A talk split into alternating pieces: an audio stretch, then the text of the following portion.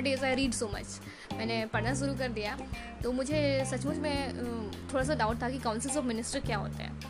तो मैंने पढ़ाई किया और मुझे पता चला कि काउंसिल्स ऑफ़ मिनिस्टर क्या होता है। तो मैं आपको बताती हूँ कि वो क्या होता है। पार्लियामेंट में दो हाउस होता है, लोकसभा और राज्यसभा। लोकसभा के थ्रू हम लोग हमारे लीडर्स को इलेक्ट करते हैं। तो लोकसभा में 543 सीट्स होते हैं। और जब भी लोकसभा इलेक्शंस होता है, जो पार्टी मेजोरिटी के साथ विन करती है, उसमें से प्राइम मिनिस्टर को चुना जाता है। प्राइम मिनिस्टर क्या करती है कि पंद्रह परसेंट एमपी के साथ सरकार बनाती है मिनिस्ट्रीज को हैंडल करने के लिए। ये जो पंद्रह परसेंट एम होते हैं, ये जो मिनिस्टर्स होते हैं और जो प्राइम मिनिस्टर होते हैं, इनको बोला जाता है councils of minister councils of minister के अंदर प्राइम मिनिस्टर आता है कैबिनेट मिनिस्टर्स आते हैं स्टेट मिनिस्टर आते हैं एंड डेप्यूटी मिनिस्टर आता है।